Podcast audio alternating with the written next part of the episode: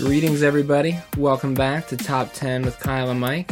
I am your co host, Kyle. Obviously, across from me today is your co host, Mike. Before we get started today, just a quick note this podcast is now available in its entirety on Spotify. So, if that is your preferred medium, we have been hard at work behind the scenes putting that up there for you. Um, getting into today's episode, as we do every week, we will have a topic prepared. This week it is Mike's topic. I do not know what this topic is. Mike will present his list to me. We will then vigorously debate until we have a definitive top 10. Mike, what are we doing this week?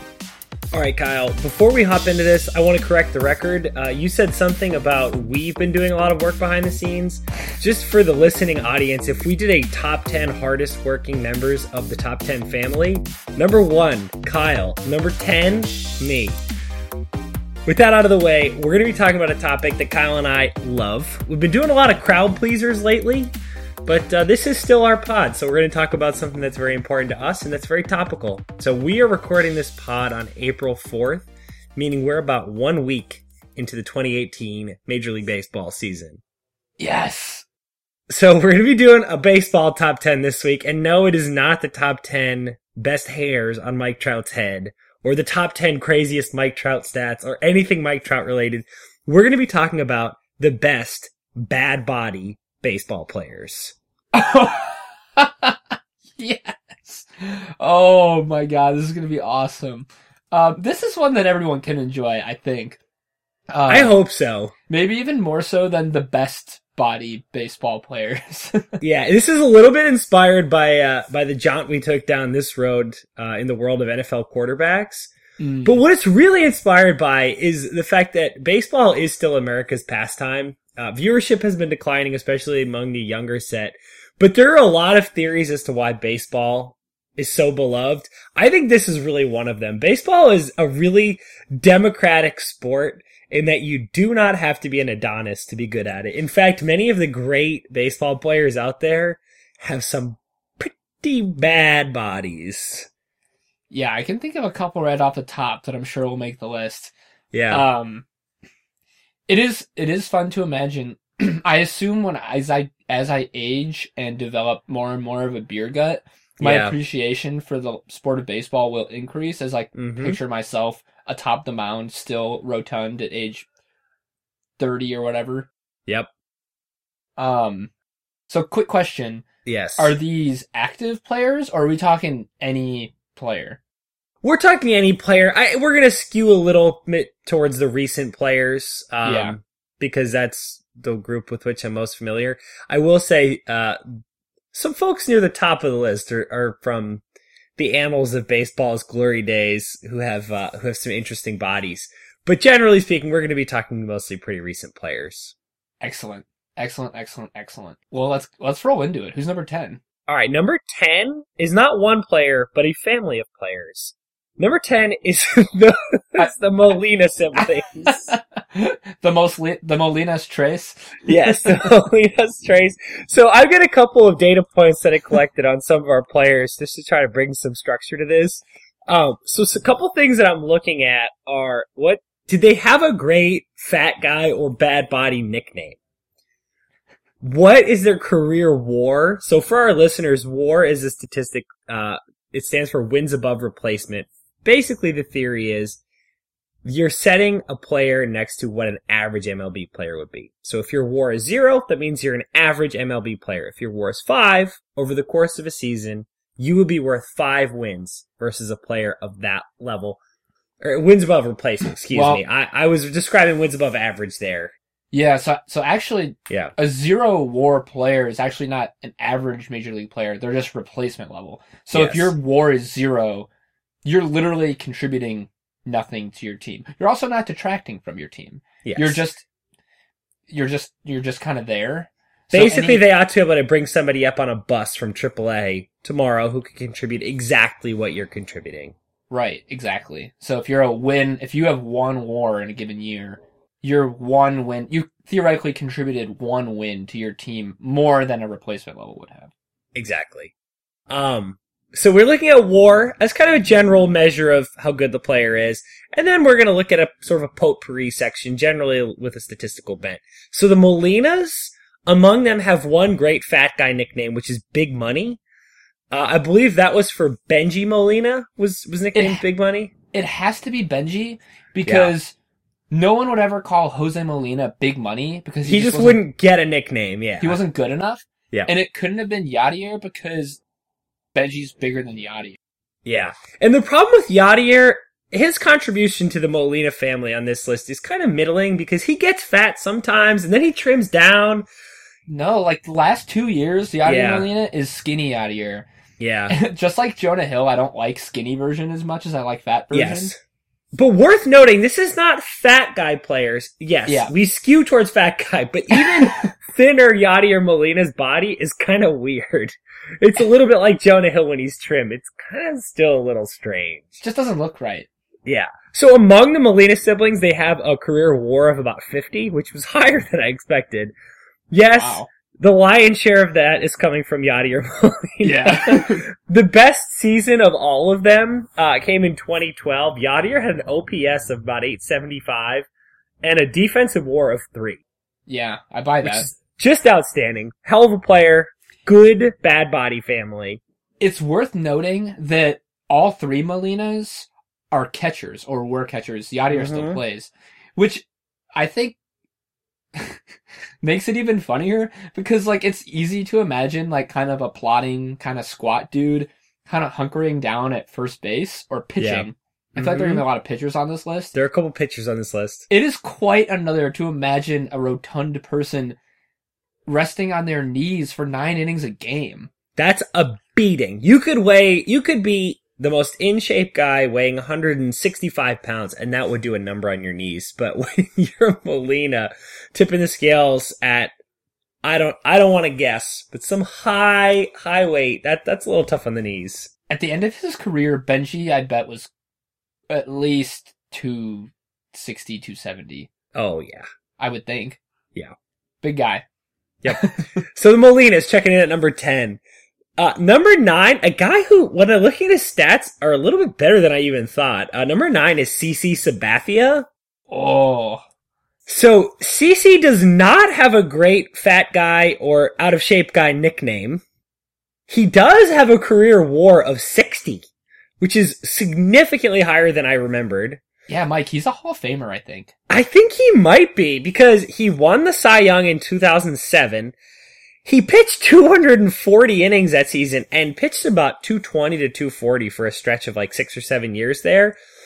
But the most important thing about CC Sabathia, for those of you who aren't as into the stats, the most important stat is reportedly no player on the New York Yankees has ever required more pinstripes on his uniform. The fact that I've heard that stat Yes. and that it exists absolutely cements his place on this list. Absolutely. I doubt it's true, but I really like the idea that he's so wide, he requires more pinstripes than anybody in the history of the Yankees. It's funny that because when he went to the Yankees, Yeah. he like the stripes somehow made like there's vertical stripes are supposed to be slimming. They They just didn't have him. that effect. Maybe it's because he just got fatter as he got older. Yeah.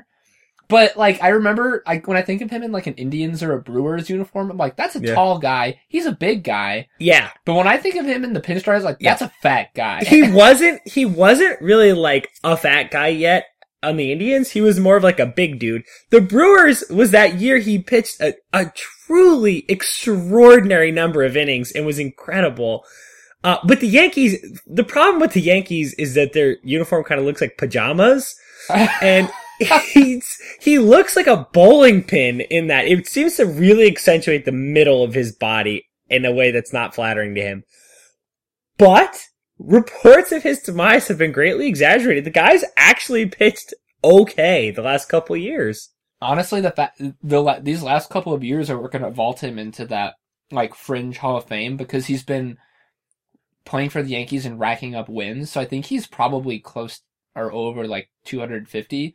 Yeah. But he's he's been solid, and especially last year in the playoffs, like his turn through the rotation was a, was solid, if not spectacular, which is pretty impressive considering the stuff that he went through for, like the last a couple years ago. Yeah, it's been So- a tough little, it's been a tough little stretch for him. But the big thing about CC that I, I just want to kind of end with is the Yankees have a long history of signing guys who are past their prime. So they have a lot of great contenders for chunky guys playing some decent baseball. Very few have been so chunky and played so well. That's true.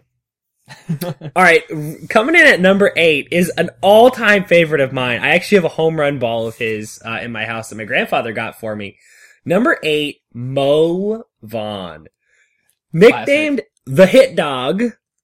Mo Vaughn was a slugger for the Red Sox when I was growing up.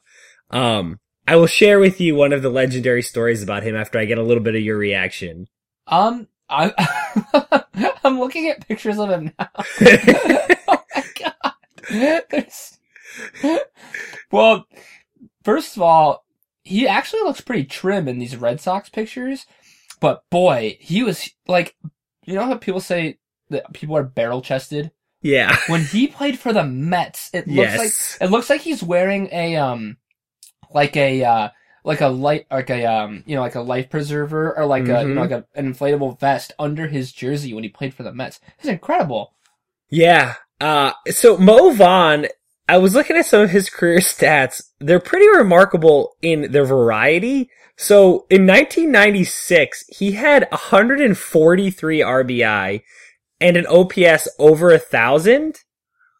But the stat that I found most remarkable for him was that playing first base, he racked up a career defensive war of negative 12.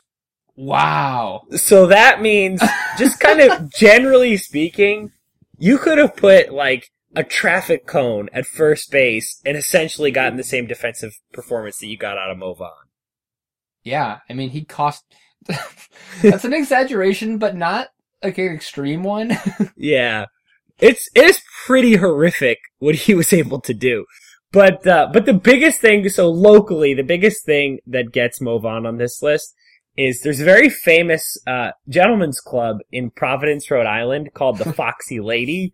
Um, no, we are not affiliated with the Foxy Lady and are no way advertising its services. But it's a very famous nightclub uh, in Providence, Rhode Island, which is a quick trip down from Boston that has been frequented by Boston area athletes for many years. So there was a uh, there's a radio show that had people calling in just like you know, hey, I saw athletes stories, and this one guy calls in. Long story short, he and his buddies are at the Foxy Lady. Uh, it's like a Wednesday afternoon. For some reason, they're at, at this strip club in, in the middle of the day, and they're sitting up front, taking in the sights. Sure. And some dude walks in, taps him on the shoulder, says, "Hey, man, you know, do you mind? Uh, do you know, you know, take a different table?" And they're like, "You know, hey, come on, we're just here sitting. There's nobody in the club. Whatever." The guy comes back. He's like, "Hey, we'd really love the table. We've got a regular customer." Goes on. Finally, in walks Mo Vaughn, uh, and he's he's like, "Hey guys, you know, this is my usual seat. I'd really love to have this seat. I'd be very happy. I'll pay for your food." They're like, "Hey, it's Mo Vaughn. Sure, okay." They move. He sits down. Finally, they're sitting at their table, and overcomes this truly unbelievable platter of buffalo wings, like in the order of like seventy buffalo wings, and they're like, geez, we're never going to eat these buffalo wings. They look to the front of the club. There's Mo Vaughn eating an entire platter of these 70 buffalo wings himself. He's the front row of a strip club in Providence, Rhode Island on a Wednesday at like noon. He has a trash barrel, an actual trash a trash barrel seated next to him, and he's throwing chicken wings into this as he's watching the strippers. oh, Mo Vaughn, Mo problems. Yeah, Mo problems. So that's Mo Vaughn's place. That reminds me of uh for you Parks and Rec fans out there when Ron Yes! orders the party platter. Yep. Sir, that feeds twelve. I know what I'm about, son. yeah, there's a lot of there's a lot of Ron Swanson connections because there's the one where he's at the strip club. I think it's the Glitter Factory, and he's enjoying their breakfast buffet. And he says he's not much for the strip clubs, but he'd never pass up a free breakfast. And I'm not sure how much Mo Vaughn cared about what was happening on stage. I think he was there for the wings. I'd like to think that he also had breakfast there. Yeah, he probably did. So, so Mo Vaughn. Uh, checking in at number seven, sort of on the opposite end of the spectrum of likability, is one of the most eminently unlikable people in the history of baseball. Mm. Um, number seven, Curt Schilling. Ugh. So Curt Schilling is not spectacular in his heft the way some of these players are. So his actual number when he steps on the scale probably wasn't that outrageous. But my goodness, if you're not, if you don't have a mental image, Google him. Just a horrific body. Oh, lumpy in all the wrong places. He just is not much to look at. No, he's like, and I know we're just talking about body here, but Yeah. he just also like, he just really doesn't look like he should be a baseball player. No, but worth noting, going through his statistics, man, dude was a baseball player. His career war was 80. 80! That's that's just for reference, everybody. Yeah. 70 career war is pretty much considered like the the enough to get you into the Hall of Fame. Yeah. So 80 is Yeah. like first ballot stuff. That's crazy. Absolutely. And, uh, I am very proud to be part of the group that wants him to stay out of the Hall of Fame forever. I think he faked the bloody sock. Oh wow, hot take. I do. I think he faked the bloody sock. I think he was a jerk for his whole career and then the post career stuff we don't even need to get into. Um, but man, he was, he was excellent on the field in spite of a truly awful body. He looked like a soft, a slow pitch softball pitcher. Yeah. Just, yeah, oof. He like had those like really skinny legs too. Yeah, bird legs. He's a classic bird leg. Just, ugh, just gross. He's the first person on this list that like, because the first three, you could look at them and be like, those guys have some power in their bodies. Like Yes. Sabathia is big up top, but he's got some big legs. Like that guy's driving to home plate. He's throwing some serious heat. The Molinas, uh, maybe not so much. They're But like Mo- softball players. Vaughn, like you can say, okay, I, I can see where the power's coming from. yeah. Curt Schilling, it's like, how did he, how did he pitch with those skinny little legs and that like dead weight on top? very, very top heavy. yeah, it's a very confusing situation, but uh, hell of a baseball player. Yeah, that is true. All right, so I'm going to recap 10 to 7 because that's Yeah. the part of the show where we recap. I, absolutely. Way to go, Mike. Yep. Number 10, the Molina family. Number 9, CC Sabathia. Number 8, Mo Hit Dog Vaughn. Number 7, Curt Schilling. All right. So that brings us to our not top three, Yeah. which in this case would be baseball players with the best bodies. Yeah. Would it not? It would. I can think one off the top. yeah, of my this head. list, this list, we can go through the exercise if we want, but there's one player. There's there's really one guy on this list. So, Giancarlo Stanton is Yeah. among the most beautiful men, Yeah. I would say, in professional sports, not just baseball. Yeah, absolutely. What is he, six? Six six, I think he's listed at And, what, like 240? uh more than that. I think he's I think he's about 260. 260? Yeah. It is exclusively. Yeah. Finely, finely toned and tanned muscle. Yeah. We had the amazing privilege of looking at Mr. Giancarlo Stanton in the ESPN body issue. Yep.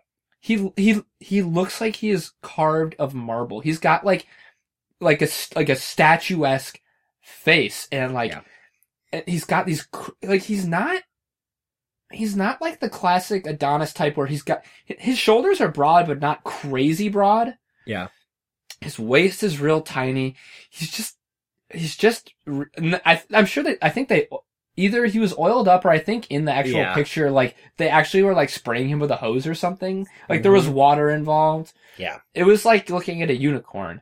Yeah, it's ridiculous. He doesn't, he looks too muscular to be functional, but holy shit, that man is functional. He hit a home run today, which Oh, was ho hum. I mean, this is ho hum in this man's career. The ball left his bat at 117 miles an hour and traveled 460 feet, I think it was. Ho hum. This is a man who at Marlins ballpark literally broke the scoreboard. He hit the Yeah. ball so hard that it broke, like it busted a panel. Yeah. Like a la the natural. Like this guy is superhuman and he has the physical like attributes. Like it's exactly what you would expect from him. Like Yep. it's really pleasing to look at him because the amazingness of his talent is perfectly mirrored in his gorgeousness and Yep. physique. Absolutely. And that's and and he would be what was what's great about like the NFL. Cuz you look at these guys you say, "Wow, that's a guy who's got a functional looking body and look it works." He is does not represent Major League Baseball because he really is a unicorn. You look at a guy like him with the trim waist, all the all the trappings of muscularity, all this stuff, that is not what you're getting when you look across the league. No. There's no I'm I'm trying to think now of like Yeah. who, who we can round this list out with. There's a And couple there's- others. I mean, Gabe Kapler was was in great shape, but he stunk as a baseball player. Have you seen him? He's been in the news lately because he yeah, he's he's had a little bit of trouble managing. He's still incredibly swole. yeah, he is. um, yeah, I was thinking, um, for uh, as a as a skinnier fella myself, I can Mm. appreciate the the tone kind of smaller fella, and um, Ichiro Suzuki actually has a really nice spot. Yeah, He's very t- kind of tightly packed uh Japanese man. He's a good looking guy. He takes care of his body. Even though he's approaching like 43 or 44, he still Yeah. looks good. And I know this is less about the hair, but he's got the great salt and pepper that Absolutely. I really like Ichiro. Um it's fun to see him play for the Mariners again this year. I totally agree. Uh did you have any more you were thinking of? No, I I I basically figured we would talk about Giancarlo for a little bit. Yeah. And then Gabe Kapler and Ichiro are like bonus, not top threeers. But really, it's worth everyone's time Yeah. to take a gander at Mr. Giancarlo Stanton. Yeah, worth your time if you're listening to this and you're not totally familiar with any of these players. Really worth your time to get a visual on some of these. Yeah, especially him. Yeah. Real quick note, just to prove that Yankee fans are the Yes. worst people on this They're planet. garbage except, people. except of course for our dear, dear friend John. Not talking about you, John. No, John, if you're listening, you are the best. We love you. However, Yes. your fellow fans are garbage because They're toilet people. They booed Giancarlo Stanton on his first home game as a Yankee. How dare you? How dare you? He's like, oh, he's clearly going to be a Hall of Famer. He's the best. Yes. He's like arguably top three player in baseball, and he will Yep. be for the next ten years. How dare you? How dare you? Yeah. Unbelievable. I hate. I hate you all, Yankees fans. I hate Yeah. you, except John. Yes, except John, you're the best. Okay, number six. Number six, this guy has two remarkable things going for him. One, his nickname. Two, his defensive war is like, you something you can't even believe what it is. So, checking in at number six is Adam Dunn. So, Oh, I had him on my list here. what's Adam Dunn's nickname for the crowd, for the people in the back? Do you remember? Yes, Adam Dunn was known as was it just the big donkey? Yes. Yeah. Not just the donkey. He was the big donkey. yep. So, Adam Dunn is, like yeah. he just looks like a two by four. Like he's like he his he's like uh, it, it didn't help that his batting stance was so upright. Yes. He's just like this plank of man, incredibly white with this like sandy, like lumberjacky kind of beard. Yep. Maybe that's why I'm associating him with lumber. But Yeah. he's like just a and like imagine playing a two by four at first base or in right field. That's about as useful as Adam Dunn was in the field. He also has, so I would say 2x4 is a good description of him, but a couple other things that I picture when I picture him. One, I picture Will Ferrell. Will Ferrell is a good, like, sort of starting image body-wise if you're interested. Um, but the other thing is I picture like a cartoon bear. Like, he sort of looks like Yogi Bear. He sort of has a similar body. He's just like tall and straight up and down at all points. He's especially fun because like he didn't move very much when he was playing defense. No, no, no. and no. he didn't move very much when he was hitting. No. Adam Dunn is basically the poster child for what in baseball is known as a three outcome player, which means Yeah. that when he comes up to the plate, he's usually doing one of three things. Yes. He's striking out, just walking back to the bench. Yep. He's walking, which means he's literally just walking to first base. Yep. Or he's hitting a home run. which Mhm. means he's just walking around the bases. so Kyle, like, I'm so glad you brought this up because I looked up the statistic for him.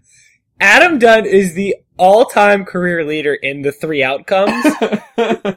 he is just a hair, like a, a literal hair under 50%. So basically, yes. that's insane. It's unbelievable. Basically, half of Adam Dunn's career was spent either walking back to the bench, walking to first base, or trotting in a leisurely fashion around the bases. Half of his career. That's absurd. And um that doesn't even take into account the fact that he spent a really significant portion of his career just DHing, which Yes. means that he didn't even have to be in the field. He just Yes. So like, if you were talking play 60, like you're talking to Michelle Obama about, was Adam Dunn getting his play 60 in per day? No. Like he's an MLB player who's, you know, nominally playing a sport for 180 minutes a day. He was doing nothing. He was chewing seeds, presumably chewing tobacco, drinking Gatorade, and doing nothing. Yeah, and honestly, like even if he puts the ball in play, if he hits a grounder or a He's not ball, hustling that thing. he's not hustling. So like it's it's possible to envision a scenario where he could go like several weeks at a time Yeah. without ever actually exerting himself. Yes, I would say it's reasonable to say he probably exerted himself twice a week. Yeah. He probably hit a double. And I would say one of those times had to do with baseball. Yes. yes. The other time he was like baling hay. Or, or like breathing heavily, like trying to down a whole 70 wing platter. He's having a particularly large chalupa. I, yeah, I, I feel like I've been a little misleading in calling him a 2x4. Just a 2x4 in the sense that he's very long, Yes, no, no, Like, it's fair. in- He's literally straight left and right. He is straight up and down. but I don't want anyone to be confused. A very appropriate name is also the big donkey, because he's just Yes. like a big, like surly looking, slow donkey of a man. It's perfect for him. Um, the last statistic I want to share is just from the defensive war standpoint again. Kyle, what would you estimate with with having that sort of background of Mo Vaughns being minus twelve? What do you think Adam Dunn's career defensive war is? You're more of a liability in the outfield, I think, based in, for this statistic, and he played a long time in right field for the Reds Mhm. and the Diamondbacks. Yes. I wonder if his career defensive war was closer to like twice that, like maybe negative 20. It was negative twenty nine. Oh my god! minus twenty nine. wow. That's Yes. insane. Yep. That's like, if you're a career 30 war player, Yeah. you're halfway to the Hall of Fame. So he Yeah. was halfway like, that, that's like, that's unfathomable how yes. much he cost his teams. Yep. I, wow. Uh, It's really interesting as you think about the shift in baseball and the way things have changed. Guys like this used to be very, very valuable in the eyes of people who were paying the money. That is changing because you have got to do an awful lot of really good hitting to overcome that level of defensive ineptitude. Yeah, I mean, even if he was at a Hall of Fame level at the plate, which he Yep. wasn't, like, that really drags you down. Oh yeah. Whew. Okay. Adam Dunn, everybody. Yeah, checking in at number five.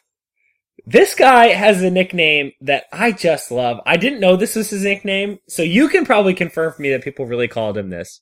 But it was so perfect. Number five, Prince Fielder. Ah. So good. Prince Fielder's nickname evidently was Uncle Phil.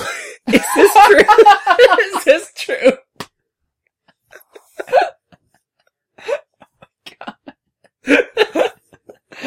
That's, that may be true. Prince Fielder was only a Detroit Tiger for like 80 minutes, so I don't think anyone had time to think of nicknames for him. To like, yeah, nobody liked him enough to call him Uncle that Phil. seems like an affectionate nickname, and his Yeah. Tigers career was notable for being just a just a dumpster fire. yeah, Um, I think a lot of old timers just called him Cecil's boy. yeah. Um, he really looks like Uncle Phil. he does, right? I never thought of it, but like now that they say it, he has the same sort of crabby look on his face at all times. I imagine his measurables are actually fairly similar to Uncle Phil's. Yeah, Um, so Prince Fielder is listed at 5'11", 275, uh, which I think might be generous in both directions. Yeah. I think he might be a little bit shorter than that, and I think There's he no might way be. he's five eleven. He would stand next to Miguel Cabrera and like was at least half a head shorter. I would say he maxed out at like five uh, five yeah, maybe not too much shorter than that. Five five nine, five ten seems okay. yeah, There's no way he weighed two hundred and seventy five pounds. yeah, not a chance. Sorry. um I will say he was a tiger for actually like two years. Yeah. I really enjoyed watching him play. Because as rotund as he was, Yes, His- this is. I want. Yes, I want the listeners to know this. his swing is just beautiful. Yeah. Classic uppercut, lefty swing. Yeah. Really, really smooth. He could hit the ball a mile. Yeah. And even though he was a big guy, he couldn't get around very well, but he busted his ass. He Yes. played first base, not well, but with a lot of energy and a lot of zeal. And I never saw him take it easy beating out a grounder. For that, I get, he, he ran into a lot of trouble in Detroit because his attitude, like off the field in interviews, seemed very flippant, especially in 2013 when the Tigers were ousted by the Red Sox in the ALCS That he was incredibly happen. flippant. He was very flippant, and people did not care for that. And uh, people don't remember him fondly, but he did give it his all on the field, and for that I'm grateful. He also is oddly graceful. So Yeah. the the weirdest thing about Prince Fielder is that his defense, which clocks in at a negative twenty one, Yeah, which is unbelievable, um, actually looked pretty good. yeah. Like the results of what Prince Fielder was bringing back were not great, but he actually looked pretty good doing it. And he's also not a terrible runner. Like you said, he didn't get around that quickly, but it didn't look that bad. He was big on losing his helmet. yes. Um, not as much as good friend of the pod, Hanley Ramirez, but No. he did, he did love to lose his helmet, but otherwise he, he hustled and looked okay on the, on the field. Three things about Prince. One, his dad Cecil Fielder played for the Yeah. Tigers. Um, Oh my god! Oh, oh my god, Kyle, you're reminding me. I missed the most important thing about this. Keep going. Well, so there was an amazing. Com- so Prince Yes. Fielder, as a child, used to hang out in the Tigers clubhouse all the time, and so like he would hang out and he would hit batting practice, and he reportedly was able to hit home runs out of Tiger Stadium as like a twelve year old, which is amazing. But more importantly than that, Yes. Oh, I'm a fool. there's this incredible old commercial from when Cecil Fielder was a Tiger. Where it's a McDonald's commercial, which is amazing. so perfect. It's a child. It's a child, Prince Fielder, with Cecil Fielder, his dad, and they're playing baseball in the backyard. And he's like, "I'm gonna strike you out, Prince." And Prince, you know, like hits a home run off him or whatever, and they like walk arm in off in the sunset. And he's like, "Come on, Dad, let's get some McDonald's." It's great. Oh, It was- amazing. it was making the rounds on Facebook in like 2000 and uh, like 11 when we all found out that the Tigers had signed Prince Fielder. A couple of anecdotes just to cement it for everybody. Um, one of his greatest playing moments ever, he hit a walk-off home run when he still played for the Milwaukee Brewers. And it's customary in baseball for the rest of the team to crowd around home plate. So when he got all the way around back to home, he like jumped and landed on home plate and everybody on the whole team like fell back in a shockwave like he had caused them all to fall down which is a really fun thing to watch I like that a lot.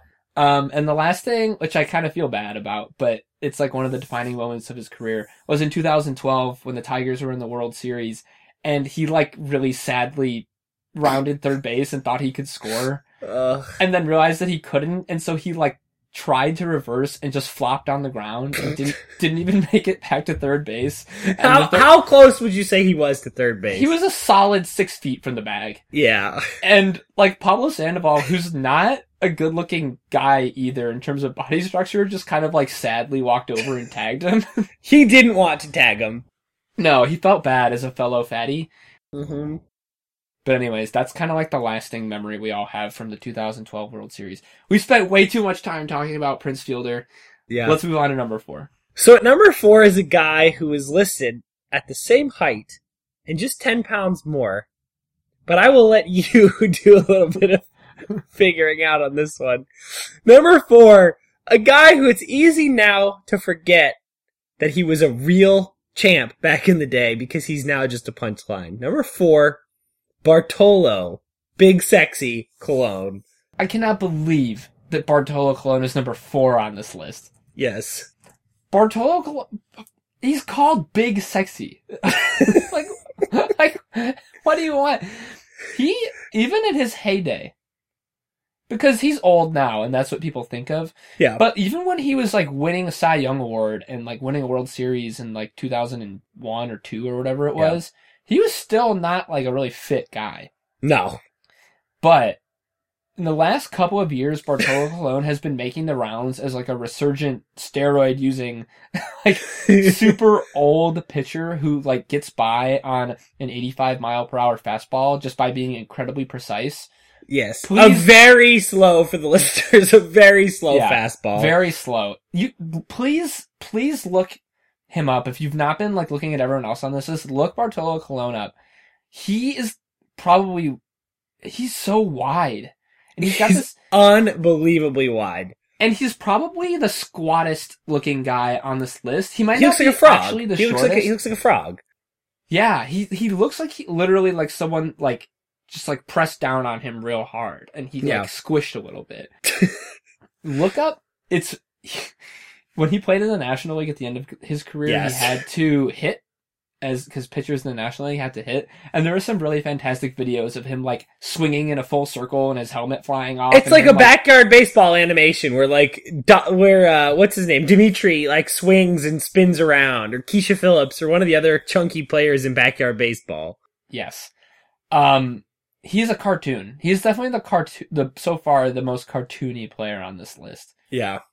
It's worth noting that I think it was two years ago he actually did hit a home run for the Mets. Yes. And the baseball world erupted. Lost their crap. It was really a miraculous thing. He's made the, the rounds the last couple years for a couple of different teams on his little victory tour here. I think he's currently currently looking for a job after he was released by the Rangers at the beginning of this year. But here's to hoping we see Big Sexy at least one more time on a big league mound. Yeah, and before we move on, I have one question, Kyle. Did he or did he not just get a new contract like two or three years ago? He got an extension or he got a new deal where he was making like legitimate money. Yeah, no, the because he had like a good year with the A's, and then I think it was the Mets. The Mets, Yeah, the signed Mets like, signed a him, right? Two-year, like twenty million dollar deal. That was what I remembered. I was like fifteen or twenty million. insane, just insane that a person that age and of that structure could be making ten million dollars a year to do something that's to do sports sport. things. Yeah, it's crazy. Ah, All right, so that brings us to number four. So I'm going to recap Yeah. 10 to 4 here. So at number 10, the Molina brothers. Number 9, CC Sabathia. Number 8, Mo, Foxy Lady, Vaughn. Number 7, Curt, Buttface Schilling. Number 6, Adam, Big Donkey Dunn. Number 5, Prince, I guess they call him Uncle Phil Fielder. Number 4, Bartolo, Big Sexy Colon. big sexy. Big sexy. All right, so I'm going to roll into my honorable mentions here. So, my first honorable mention is a guy who, upon further reflection, not nearly fat enough. I I was picturing him being fat. He's not. He actually had a pretty uh, pretty kicking butt early in his career and kept it for most of his career. Jim Thome. I, I the second you said that, I knew it was Jim Thome. Yes, as you know, and hopefully the listeners will know someday because we'll talk more about this. I love Jim Thome. Jim Love Thome Jim Thome. is, I don't know, probably your favorite non-Red Sox ever. Yeah. We love to gush over Jim Thome, and this is coming from a Tigers fan who Jim Thome played in the AL Central for almost the entirety of his career, and thereby I had to watch Jim Thome smash, smash dingers against my Tigers forever. He played for the Indians, Yep. then the White Sox, and then at the end of his career he played for the Twins. I think he Yeah. hit more home runs against the Tigers than any other team. I believe that. And I still love him. He's wonderful. Um, I know. but you're right. Actually, surprisingly trim, especially when he was younger, playing for like the Phillies and the Indians. Much more than you think. Uh, my Yeah. one quick Jim Thome thing, I saw him play live once uh, at Fenway. He hit three dingers. Yep, It's sounds amazing. about right. He's another one of those at least later one of those three outcome kind of guys. Yes, especially later in his career. Yes. So this next little group is going to be guys who were definitely, uh, definitely had bad enough bodies and we're pretty close, but not quite good enough to make the list. Uh, Dante Bichette, uh, he loaded up on the altitude, but my goodness, Dante Bichette does not look like a professional athlete. No. Next, Pablo Sandoval. Not quite good enough. Had a couple incredible seasons. Worth noting that uh, he broke his belt swinging one time. His nickname is Kung Fu Panda. And the owner of the Red Sox told us that he had uh, dropped down to, I believe they quoted him at 16% body fat, which was not an accurate quote. Yeah, I, I don't buy that. Um, the the I'm surprised he doesn't make the list because the panda is like a great nickname for a Yes. chubbier guy, and um, any man that through the process of swinging a baseball bat manages to burst his belt, Yeah. that's special. I don't. It is special. The on-field performance is the problem here. We have been kind of leaning towards guys that are actually really good, at least for portions of their career. Pablo That's the point. I'm trying to get best bad body players. Mm. Oh, okay. I didn't realize that was actually the name of the game here. So we're actually it is. we're actually trying to get players that were good despite their bad bodies. Yes. Yes. Ah. Apologies if I did not make that clear enough. Yes, we don't just want the bad bodies. We want guys who are actually good. That's a lot of B's. Best bad body baseball players. Yes. Excellent. Okay. Yes. Because otherwise, Bartolo Colon and Pablo Sandoval are, are right there at one and two, probably. Okay. That I totally take back what I said about uh, Bartolo then, and I understand why Sandoval's not here because he had one good year, and it happened Yeah. to be the year that they beat the Tigers in the World Series. Yeah. Yep. Uh, next two guys also on that list of really good, not quite good enough. Uh, David Wells. Mm. He was, uh, he was, he kind of looked like a seal. He played for the Yankees for a while there. Uh, he played for the Blue Jays, I think, back Yeah, in the day. I remember him as a Blue Jay. Yeah. Um, very good pitcher. Kind of looked like a seal. Uh, next guy, John Kruk. John Kruk, actually an all-star. I think a three-time all-star. Very famous for pathetically striking out against Randy Johnson in the all-star game, like 96, I want to say.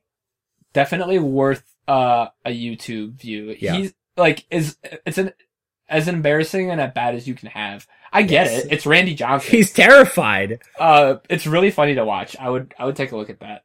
Yep. Uh, and then the next group are guys who just are funny to look at, but really are not that great at baseball. Uh, classic Red Sox, Rich El Guapo Garces, Mm, uh, Sidney Ponson, Dmitri Young. yeah.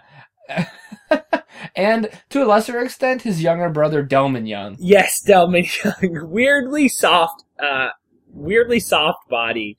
Um, Rod Beck, guy Yep. we've talked about in the past. Eric Gagne. Oh my god. Yeah. And then a guy who please get your Google ready, I actually think has the worst body in MLB history. So not the fattest, but I was Googling him earlier. Worst body I've seen. Eddie Guardado. Do you remember what Eddie Guardado looked like, Kyle? I'm about to. Oh, you will. Oh my god. it's remarkable.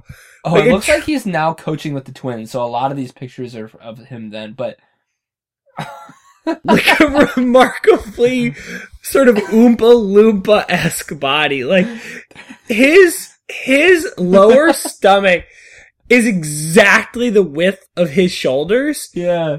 I think he's like exactly round in his torso.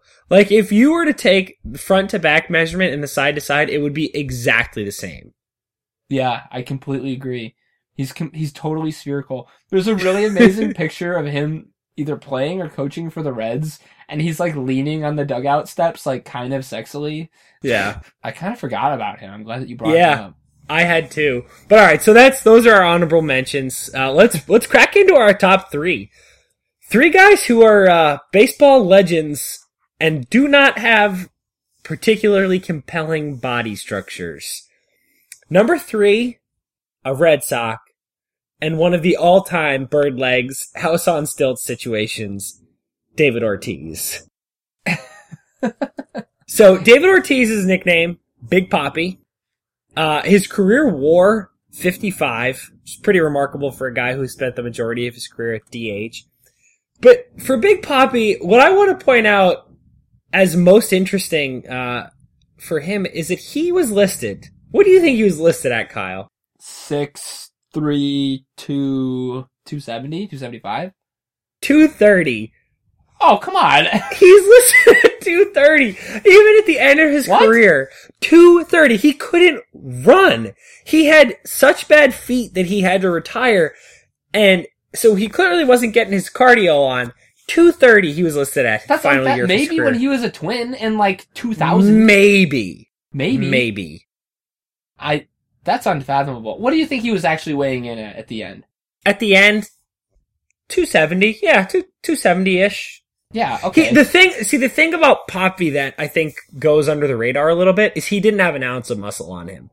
Like, no muscle. So his weight, it's hard to estimate because a guy like Giancarlo Stanton is naturally going to be a little bit heavier because he's so muscular. Papi doesn't have any muscle on him. So it's hard to say that he was pushing more than 270, but I, I bet he was 270. Yeah, uh, the thing is though that like among the players that we're talking about here, he's one of the better ones. Like he did the he did the Adam Dunn thing, but better, and Yep. it, it it goes along. He's like one of the most clutch players ever. Yeah. Um, but actually, when I it's just funny because like I don't think of him. Even though you're saying that that he's like all fat and no muscle, like I actually don't think of him, and I I don't think of him as a fat guy. Which is weird. He never, he didn't get the fat guy reputation that he deserved. Yeah, I just, I honestly, I would like. I'm kind of surprised that he's this high. I don't think I would have thought of him on my list. Um, I urge you to look at some more pictures of him just to reacquaint yourself with his physique. he's, I mean, he's a big guy. He was big Papi. I think, God, he like might have been the slowest. Like if you forced all of them to run away from something, like a bear, if every Major League Baseball player was running from a bear, I think even among some of these other guys, I think Big Papi is the one getting eaten by that bear. I agree with that assessment. He was definitely, if not the fattest guy out there, definitely the slowest. yes, he was definitely the slowest. Yeah. Um. Plus, I I mean, it, it helps that you watch this guy play for your entire life, basically. Yeah. Um. Whereas I only got to watch him pretty much, you know, a, a fraction of the time you did. But Yeah. I think that, I think to me the, the piece of David Ortiz's career that's so emblematic of his status as, you know, bad body baseball player is just watching him as he finishes up his swing and leaves the batter's box. The amount of time that takes is unbelievable. Yeah. How much time it takes him to get started running. yeah, he's got this weird like hitch, like cock in like the end of his swing where he has to like stop and like pause and situate himself, and then like, you know how a train starts. Like that. Yep. It's like that, but it never gets faster. Correct. That's just how he runs. Yep. Yeah. Again, one of these, easily one of the slowest players I've ever watched play. Yeah. Uh, so number two is an, another guy who is not going to blow you away with how chunky he is, but if you look back at pictures of him, there is not one ounce of muscle on this man. One ounce. And yet, he is a Hall of Famer with over 3,000 career hits. So clocking in at number two, Tony Gwynn. Mm. Tony Gwynn has one of the strangest athletic bodies you've ever seen. He was listed at 185, which feels somewhat unrealistic. Now that is likely a listing from early in his career, but he came up in baseball at a time when the home run was king. So you're talking about guys like Brady Anderson who were juicing themselves out of their minds to hit 50 home runs, allegedly. Um, you know, hit 50 home runs. These guys looked like bodybuilders, and yet Tony Gwynn was just this chunky, unathletic dude who was happy to poke a single. Just poke a single, move on. Uh, He almost hit 400 Yeah. poking a single. That's like the weird thing about Tony Gwynn, because like the other power hitter, like all the other fat guys on this list, like these guys are using their prodigious girth Yep. to just hit bo- hit baseballs as hard as they fucking can, and Yep. they go a long way, and they just Mhm. take their sweet time going around the bases. Tony Gwynn took his sweet time, but it's just because he wasn't trying to stretch anything into a double. Nope. So what's amazing about Tony Gwynn is that among guys, I, I was trying to find this stat, I couldn't find it, but I'm sure it exists somewhere. Among members of the 3000 hit club, I am willing to bet he has the fewest infield singles. So like one of the ways that you get into that rarefied air is that you're really good at turning things that wouldn't be hits for other people into hits. You know, you hit a ball a little deep into the hole and you hustle it out. That was not Tony Gwynn's existence. He was this portly, slow dude who just plunked singles everywhere. Like I found in adult softball slow pitch that there's really like two types of fat softball players. There are the guys who just muscle up and crush everything, which is like most of the guys on our list. And then there's the guys who just sort of like poke it over the infield and then just trot to first. And that was Tony Gwynn. Yeah, Made a whole career out of it. A Hall of Fame career Hall out of of Fame career. it is funny, like it's counterintuitive. He, for those of you at home that aren't don't have access to a computer while listening to this, the um guy in Elf that uh Will Ferrell's character works for at Gimbal. Yes. Yeah, the guy who's always got the clipboard. Yeah. There's no singing at the North Pole. That's Tony Gwynn. So Yeah. like picture that guy playing Major League Baseball and like just kind of like taking a, a swing, but not not swinging out of his shoes. Just like a half-hearted swing, just kind of poking it over the of infield. plopping it over the shortstop and then just kind of taking his time getting over to first base. And Yep. then like probably not even like pretending to take a lead, just like standing No. on first base. yeah.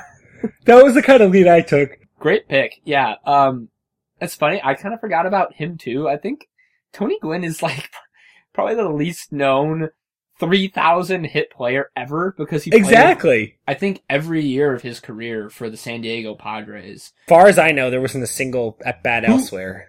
They were more relevant then in the 80s than they Yeah. are now, but still completely irrelevant. So that's part of it. Yeah, one of the sneaky great sports team names. I love the Padres. Padres. Yeah, it's a great name. It's pretty silly. Yeah. Um, alright, so number one, there can only be one. This man is probably the greatest baseball player who ever lived. Okay. And my goodness gracious, not a whole lot to look at. Number one is Babe, the great Bambino, Ruth. yeah. There are only two data points that matter for him on this. So, Yeah. as I said, what you need to do is have a have an unattractive body and be good at baseball. Good at baseball. He has a career WAR of 185, which is by a very wide margin the most of any player. Sure, there's some there's an era and all that stuff. Yada yada. The numbers talk. Guy's incredible. 714 career home runs. Great player. Bad body. There is only one thing that you need to know. He was portrayed in film by John Goodman. So we're talking about, think about this. Just think about how incongruous this is. Think about what a great sport baseball is. That likely its greatest player ever was portrayed convincingly in film by John Goodman. That's all you need to know. That is why baseball is great, people. That is far better than the data point I thought you were going to go with. Um, which is just like the ridiculous, you know how you hear like mythical stories of athletes? Yes. Yeah, Like- please share some. Like Bo Jackson, it was like, oh, he jumped over to like a, a 12 foot ditch when he was like nine, or like he jumped out of a, a swimming pool, or like, you know, like stuff like that. Yep.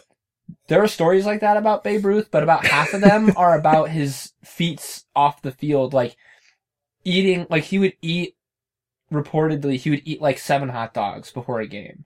Or like, and then he would wash it down. Like also in- drink a lot. yeah, he would wash it down like in the third inning with like a gallon of beer. You know, like, Allegedly. like stupid, like legendary things about like how much he ate and drank Yeah. and smoked. By the way, yes. no, he's the king. He's the originator of the bad bod great player combo. He's been a top. A, he he's been coming up a lot recently because he's also a very famous two way player and that he was a great Yes. hitter and a great pitcher. So arguably the greatest player of all time and arguably the worst body of all time. Securely number one on this list. And for those of you listening who don't have a good image in their head of Babe Ruth, his body is not just of sort of the garden variety, like this guy's a little chunky. He has the most remarkable torso to leg ratio of anybody on this list. His legs don't actually look like they should be capable of supporting his upper body. I mean, it's, the ratio is so askew, so crazy off. And yet he was a a pretty good pitcher and Yeah. the greatest hitter who ever lived. So yeah, you'll get you'll get no uh no argument from here. The Sultan of SWAT reigns supreme on this list. The Sultan of SWAT. All right, so I'll run you through the list and then uh, let's get uh, let's get mixing it up. Yeah. The Molina twins at number or Molina twins. The Molina brothers at number ten. Number nine, CC Sabathia. Number eight, Mo Vaughn. Number seven, Curt Schilling. Number six, Adam Dunn. Number five, Prince Fielder. Number four, Bartolo Colon. Number three, David Ortiz. Number two, Tony Gwynn. And number one, the King, Babe Ruth. All right, what do you got? Okay, I have a pretty lengthy list here. I'm gonna try to run through it. Yeah. Um a couple that I'm not really serious about that we have personal attachments to. I can't believe you didn't mention it. When we were sophomores, we got into an argument about whether or not Ken Griffey Jr. had gotten fat at the end of his Oh career. no! Can I just say I skewed towards? I tried to pick guys who were sort of wire to wire fat. Yep. But yeah, yes, that's why Ken it's just an honorable Griffey. mention. Please got- mention this. He got really fat at the end of his career, and we debated about it and Googled fat Ken Griffey, and that became the start of a joke wherein anything weird we wanted to Google, we just did on Mike's computer to consolidate it. Wait, but please, not only did we Google Fat Ken Griffey, we made it to literally the last page on Google. We went through every single image that was possible. Every image that Google's algorithm had put together. There were many. Yes, he was fat. It- Yes. it's, it should be noted that during his victory lap season in Seattle, yeah. he actually fell asleep in an armchair during a game. and then they had to ask him to please stop playing baseball. So a man who was being remunerated to play professional baseball, who was sleeping in an armchair instead of playing Ken. baseball. Ken. Um, um, yeah, just uh, worth noting, Fat Ken Griffey at the end there. Yeah. Um, one player just for one particular body part.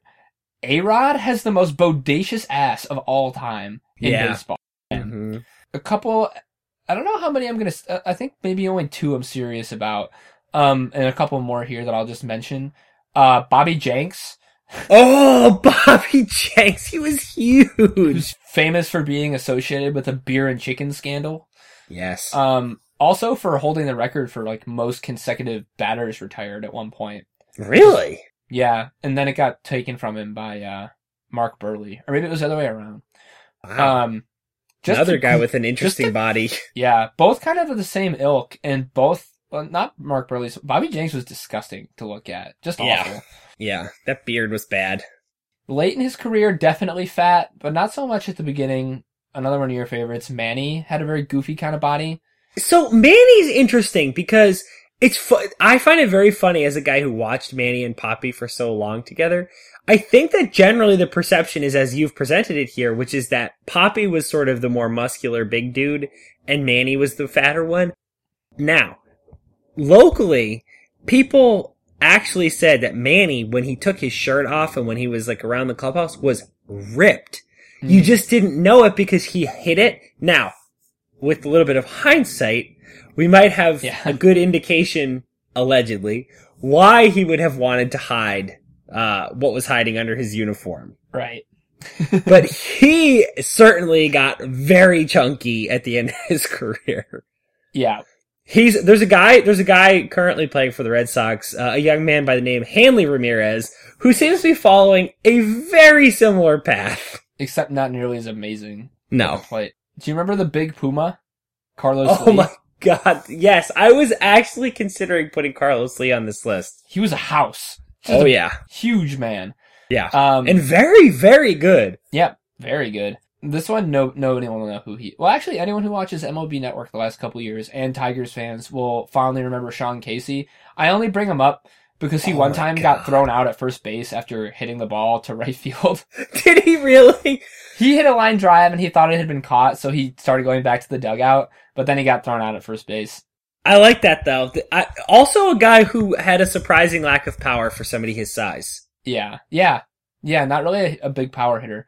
No. two that I'm like kind of serious about. One I'm really serious about, one not so much. Another Tiger, um, who for a time was the best closer in baseball, like probably a three year stretch or one of them. Mhm. And he gets on mostly on the strength of his incredible nickname. Of course, I'm talking about Jose Valverde. Yeah. Who was ridiculously rotund. Like, his belly, it- like his upper body was, like if you looked at him from like belly button up and then like waist down, he looked pretty normal. But his Mhm. belly, like he would, in between pitches, he would just rest his like glove in his hands on his stomach. and then he like did this weird wind up thingy. Most importantly, he was known as Papa Grande, which translates Was to really? yes, which of course translates to big potato. I think the strength of that nickname alone, and the fact that he was for a time like the best closer in baseball with that. Well, no, because he played at the same time as Mariano, but he was one of the best. yeah. I, I would actually stump for him. I like I don't remember. He was the first one that popped into my head when you No, he's he should be on the list. and uh, the last one is uh, Pete Rose. What a goofy Oh. fucker. Yes. Yeah, really like really short. He probably wasn't taller than like five eight. No. Um, and just like stocky, and it doesn't help that like his head was like perfectly rectangular, and his Yes. hair was just like weird. His hair like- was like coconut head from Ned's Declassified. Yep, Exactly, and yet four thousand career hits, one of the greatest ever to play the game.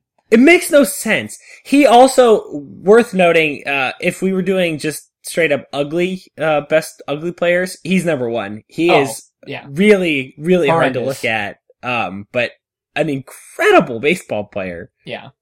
I think the incredibleness of him, despite his body, I think he actually belongs pretty high on here. I agree. I think Jose Valverde slots in somewhere at the back end of this list, but but Papa Grande, I love it. oh, All right, well let's let's get a move on because we talked over an hour now about fat baseball players. Um, that sounds like the right amount of time to me. so I, I think those two belong on here. I'm trying to figure out who I want off. Um, I know that you had him really high, and you've explained to me that my view is skewed. I just don't think of David Ortiz as a bad body baseball player. I just think of him as a really, really slow one. like insanely slow. Um, Benji Molina is. I think uh, I think he's. I don't. Even though he's ten on your list, I think he should stay as a catcher. And the other Jan, the other Molinas, maybe we shed them and just keep it as Benji because he was the goofiest of them. That's fair. The other one. But see, but then he's vulnerable just because he's not nearly as good. He sticks out because he's not as good. I was sort of having, I was using the team to have Benji's outrageous chunkiness and Yadier's excellent baseball prowess sort of combine and make them a, a solid entrant on this list. I think the Molinas as a group deserve to be recognized here, but Yeah. maybe maybe they're like our number 11 on this list. I think that's probably appropriate. Love those Molinas. okay, so we'll put we'll take them off.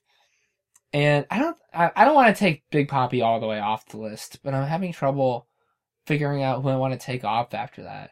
Maybe Yeah, see, I, Adam Dunn definitely sticks out in terms of his actual on-field performance, but the way he played baseball his is so perfect. It's Yeah. so symbolic of No. what this group is all about. no, he belongs on this list. yeah. And his negative war is a feat in itself.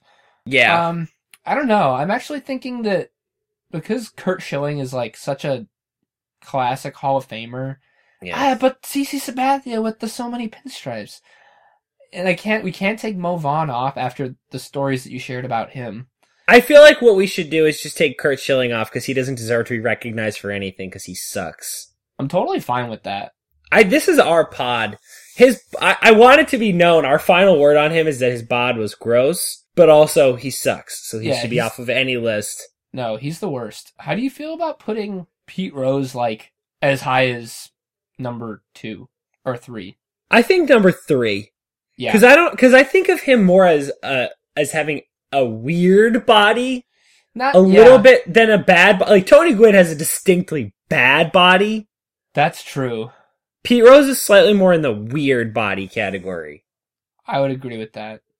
But I think he his overall prowess and the strangeness of his body gets him the number three spot. Okay, let's put Jose Valverde at ten. Yep. And then let's just figure out what we want to do with everyone in the middle here. I think if it's all right by you, I think we should actually move Big Papi down a ways because I think that Prince Fielder. We could give we could give uh Curt Schilling's spot to David Ortiz. Where was he at? He was at- Seven. actually, I kind of like that. I like Adam Dunn, Prince Fielder, and Bartolo Colon above him Yeah, this feels like it could actually work out pretty cleanly. because Bartolo Colon, like the memeability of his fatness and the fact that he was called Big Sexy, ironically, Yeah. I, I really like him at four. Prince I actually also really like how clean this is because this would be a perfect baseball like three way switch. Yeah, yeah, good point. Yeah, okay. And I think Prince Fielder's body was worse than either David Ortiz's or Adam Dunn's, even Yeah. though both of those players are probably arguably better than Prince over the length of their careers. Mm-hmm. Um, because Prince's was cut short, unfortunately.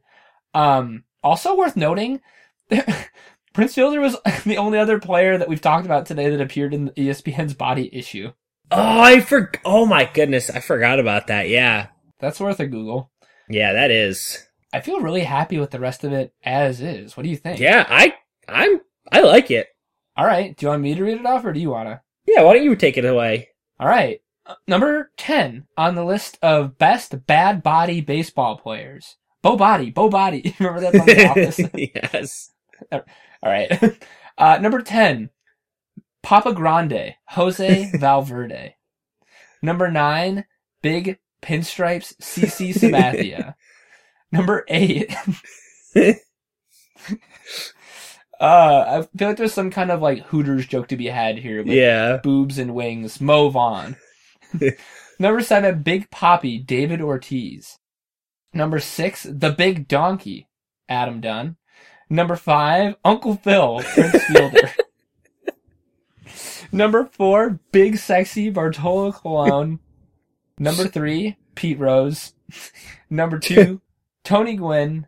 And number one, the Great Bambino, the Sultan of SWAT, the inventor of the soft, shitty baseball body himself, Mr. Babe Ruth. Fantastic, Mike. I'm glad that we were able to incorporate our love of baseball in a way that was not just like baseball, you know? yeah. It's bi- it's bigger than all that. All right. Good work, buddy. Great work. Alrighty, friends. That was our top 10 for this week, but now we'd love to hear your top 10. So please check us out on all of our available social media outlets, traditional outlets, whatever outlets we have. Check us out on Twitter at top10km. That's all spelled out, top10km. Our email, top10km, spelled the same way, at gmail.com, or our site, top10km.podbean.com. All forms of communication accepted except for serial killer notes. Please don't send us any of those. If you like the pod, be sure to subscribe wherever you get your podcasts so you never have to miss an episode of Top 10 ever again. If you didn't like it, please tell us why. We'll try to make the show better. Our theme music was composed by Kevin MacLeod, and our artwork was created by Erin Sant. You can check out her stuff at Sant Design on Instagram. Alrighty, goons. We'll see you next week.